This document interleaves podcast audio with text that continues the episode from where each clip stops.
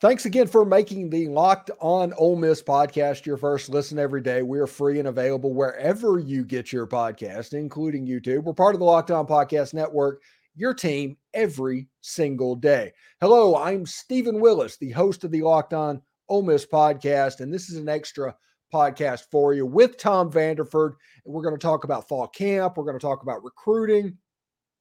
Heck, we might talk a little bit about Suntarine Perkins. How we doing, buddy? Hey, I'm doing great. I just want to start out by uh, uh, mentioning a guy uh, that I didn't get his name today, but I was in Kroger grocery shopping before I got home, before the podcast, and he stopped me and he said, "I recognize you from the podcast." He said, "I watch it every morning before I go to work." So, you know who you are. I'm sorry I didn't get your name, but thank you very much for watching. Yes, thank you very much for watching, and I do it it really makes me um just fills me with pride to know that we are the Ole Miss morning show and yeah. we're how so many Ole Miss fans start their day. And that that's just a really cool thing because like when we started this, I was like, hey, Ole Miss needs to have an avenue to have fun, needs to have an avenue that's lighthearted. All the other ones basically cover it the same exact way. We should have a little bit of fun, and I should play to my strengths being inside the Manning Center and having worked in the um, recruiting media all those years and then we built something like this and we we got a whole bunch of perspectives and thank you very much for watching and of course tell a friend buddy. Um mention in the comments if you see this let us know who you are i'd love to call you out by name but i i do appreciate it. Yeah yeah it was uh it was it was really nice but it's good that it's grown so much. Mm-hmm. uh it's uh it's kind of taken over really and I think it's wonderful for people that that want Ole Miss perspectives and fan perspectives, and and you know, I I never uh, have denied that I'm a homer, mm-hmm. and that's why I love this so much. I get to be the homer that I am. Yeah, it's in the name. Locked on Ole Miss podcast. It yep. would not be anything other than that ever. I mean, we're we are going to be Ole Miss centric. We're going to talk about things from the Ole Miss point of view. We don't care if a player is going to Notre Dame, for instance. They just immediately fall off the radar, exactly. and we don't care about them. Uh, but we're going to try and have fun talking about Ole Miss. And just because that said player goes to Notre Dame, that no player in particular, by the way, I'm I'm just using a hypothetical. Right. Um, that doesn't mean that we need to feel somehow less happy about where we are. Yeah, following sports should be fun. I've always thought the um, tortured sports fan is like they can't hurt me anymore, or the um, why did the Cleveland Browns um, get requested to be the pallbearer so they could let you down one more time? All, all of that to me is silly because following sports is fun, and if you're not doing it, you're not doing it right. Exactly. Have fun. Mm-hmm. mm-hmm. Yeah. Anyway, it looks like Jackson Dart is the guy. This is we're not going to get an answer. I mean, we're we probably won't get an answer until Jackson Dart takes the first snap against Mercer, but everything we have seen during the season, during fall camp, leading up in the summer, every single thing points to Jackson Dart being the quarterback. Eh, now, what is your opinion on what's going on on that? And what do you think Ole Miss should be looking at next? Oh, I completely agree that he's the guy. He's he's earned it.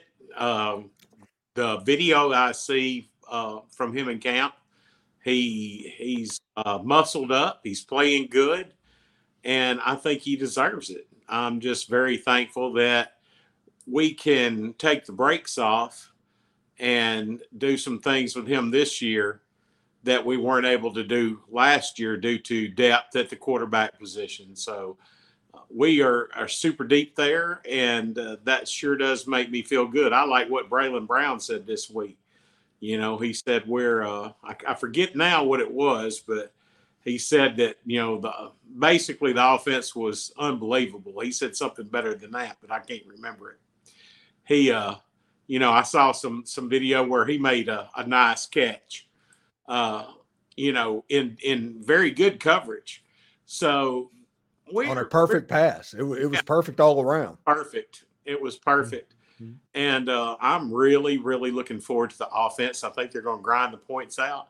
And I just, like I said, don't sleep on this defense, folks. This defense yeah. is going to be good. It's not going to be top five good, but it's going to be good. You know, it's, yeah, I think it's very much going to be top 30. It's going to be Ole Miss good. Let, us just yeah. say that going in. It's going to be a good Ole Miss defense. Yes, it is. Yes, it is. Hmm.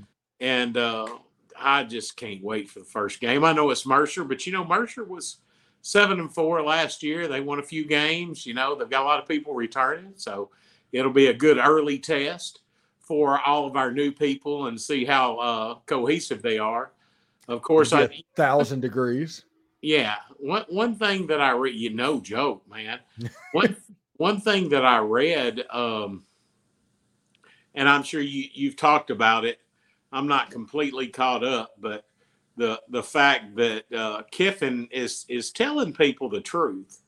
He's like, you know, the days of a football player coming to Ole Miss because he wants to come to Ole Miss, you know, that that's not the case anymore. These kids want the NIL deal, they want the playing time.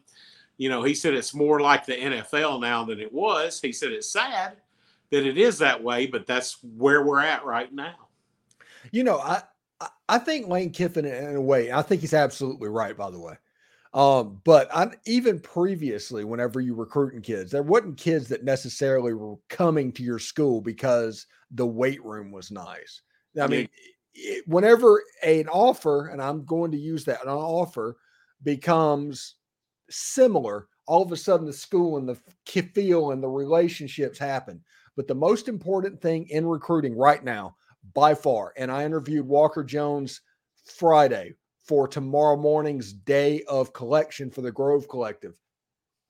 And he says, not even close. It's money, it's NIL. And the way that you can help Ole Miss be competitive is by donating to that NIL. And it's not a dirty word. I just think that fan bases are, they're so, I don't know if prideful is the right word. I, I don't, they need to think that Joe quarterback is at their school because he is one of them. And that wasn't the case. Tw- that hasn't been the case for 20 or 30 years. Yeah, not unless you get a Manning or a legacy, you know, a Todd Wade. Well, then- even then, it doesn't matter because there's only been one Manning kid that played football at Ole Miss. That's true. That's uh-huh. true. Yeah.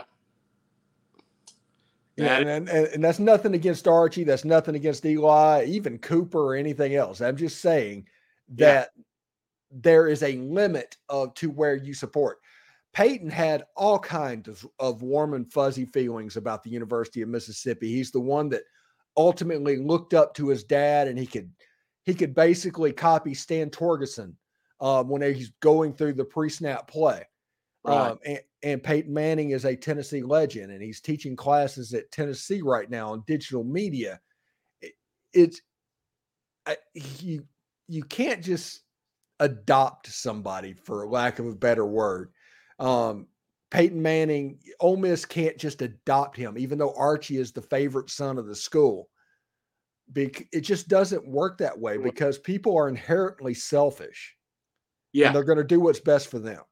Exactly, exactly. And we, you know, we have it all the time. And, you know, I, I've finally gotten over that. I would get my my uh, feelings hurt, you know, when Eddie Small's kid uh, committed to Tennessee. I got my feelings hurt. And, you know, I, I mean, you you just automatically expect these kids to to go to Ole Miss because they're legacies, and the kids gonna do what's best for them you know, uh, and that's that, there's nothing wrong with that. And we've got to face the music; it's a business, but it's been a business for quite some years. It's just legal now.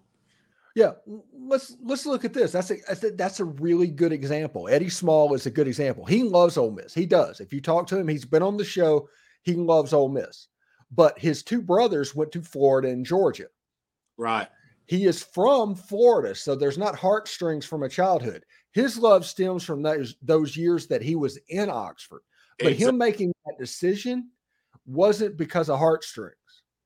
So anybody in that family and even the kids, all of that stuff is going to be a little bit different. Now, I think Jabari Small would have been at Ole Miss if he'd have gotten the offer from Matt Luke, but that's another thing altogether. We might not have yeah. Quinshon right now if that happened. Exactly. and you know, everything everything works out. Everything yeah. works. Uh, just, but folks, y'all need to y'all need to get excited out there because I know I've been beating the drum, but it's true. We are so deep we're so well coached. Uh, we've got the opportunity for this year to be very, very special. Even with our rough schedule, we've got the opportunity to be extremely special this year. So enjoy, folks. Enjoy. You you do you know my big worry is? And as an Ole Miss fan, and I'm sure everybody listening to the show is real similar. Everybody has plays the exercise in your head of like what can go wrong what what's the thing that I'm not thinking of that obviously is going to rear its head? And the thing that is starting to make me nervous against Tulane and Mercer is this low contact walk through all of this kinder, gentler camp. It's going to lead to a bunch of cramps and maybe some procedural penalties early on. And yep. I don't know if Mercer or Tennessee Tulane is good enough to beat Ole Miss, but that that is kind of where my concern is living right now. Oh, I agree. There's a anybody that's ever played the game of football knows that it's a different game when you get punched in the mouth. You know, uh, all this uh, thud stuff and all the that's that's wonderful. That keeps your injuries down. That's fine. But when you it comes time to play the game, uh, you're going to have to punch people in the mouth and you're going to get punched in the mouth and you're going to have to play ball. Mm-hmm. So that's going to be something to watch. Uh, other than that, I think uh, depth at safety and, and depth on the offensive line uh, are concerns. I, I, don't have any concerns with, with wide receiver, tight end, running back, quarterback, defensive line, linebacker, none at all. Uh, we've got tons of corners. We've got a lot of new faces. I do worry. Uh, well, no, I won't say I worry. I'm concerned about how how well all of these people gel together. We got a lot of new faces, uh, especially on the defensive backfield side of the ball and on defense in all. And I, I'm I'm hoping that the position coaches and that Pete Golding are doing a wonderful job. I hope. Uh, I've heard good things of of working to make that unit a cohesive unit.